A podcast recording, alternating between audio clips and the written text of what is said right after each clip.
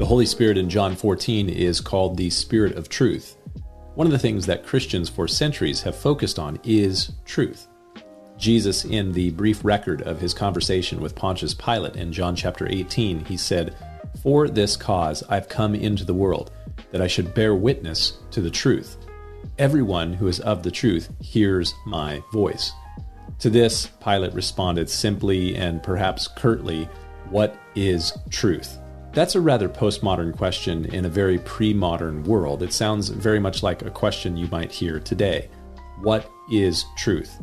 The philosophers, both ancient and modern, would likely say, in accordance with what is called the correspondence theory of truth, that truth is that which accords with or corresponds to reality.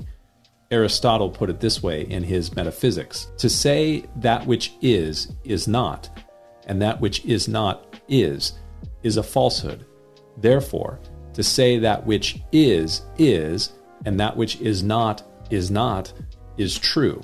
This is largely for physical, tangible, and what we might call scientific truths. We believe something is true when we can test and verify that it is, that we can see that it is real and substantial with our measurements or with our senses. I believe that it is true that there is such a place as London because I have verified that it is really a place, having first been told about it by individuals I trust to be truthful, but also by verifying its existence by having lived there.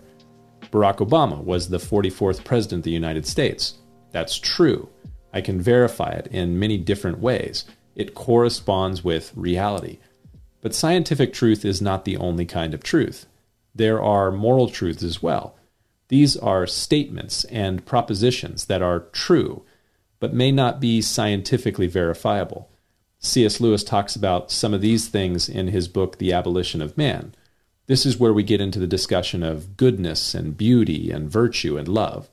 Love is good, that is true, but you can't really prove that to be the case scientifically. Some other moral truths would be things like lying is bad Stealing is wrong, kindness is right, justice is good. But of course, when we get into those kind of things, you're going to be questioned on the objectivity of these truths because we live in a postmodern society that discounts or even completely rejects the existence of objective moral values or objective moral truths, which leads to another subjective truth now put forward as highly valued by 21st century Westerners. We normally refer to these not as scientific or moral truths, but we call it your truth. Your truth does not need to be verified or to stand up to any outside standard. It is your belief and your value as informed by your lived experience. And no one is really allowed to tell you that your truth is not true because it may be true for you even if it's not true for anyone else. Your truth is completely subjective and does not need to accord with reality or morality. It actually doesn't even need to have any sort of perfect utility according to a pragmatic truth, another kind of truth. So, though you may be born biologically male, you are permitted to determine based upon your truth and your lived experience that you are indeed a woman. And for anyone to discount that, well, those people shall be shunned and canceled if they discount that, because you cannot speak ill of someone's lived experience. It's their truth. God's Spirit is the Spirit of truth, true truth, truth that is real, and tangible and objective. And the battle of our time is going to continue to be a battle between the Spirit of truth and the Father of lies.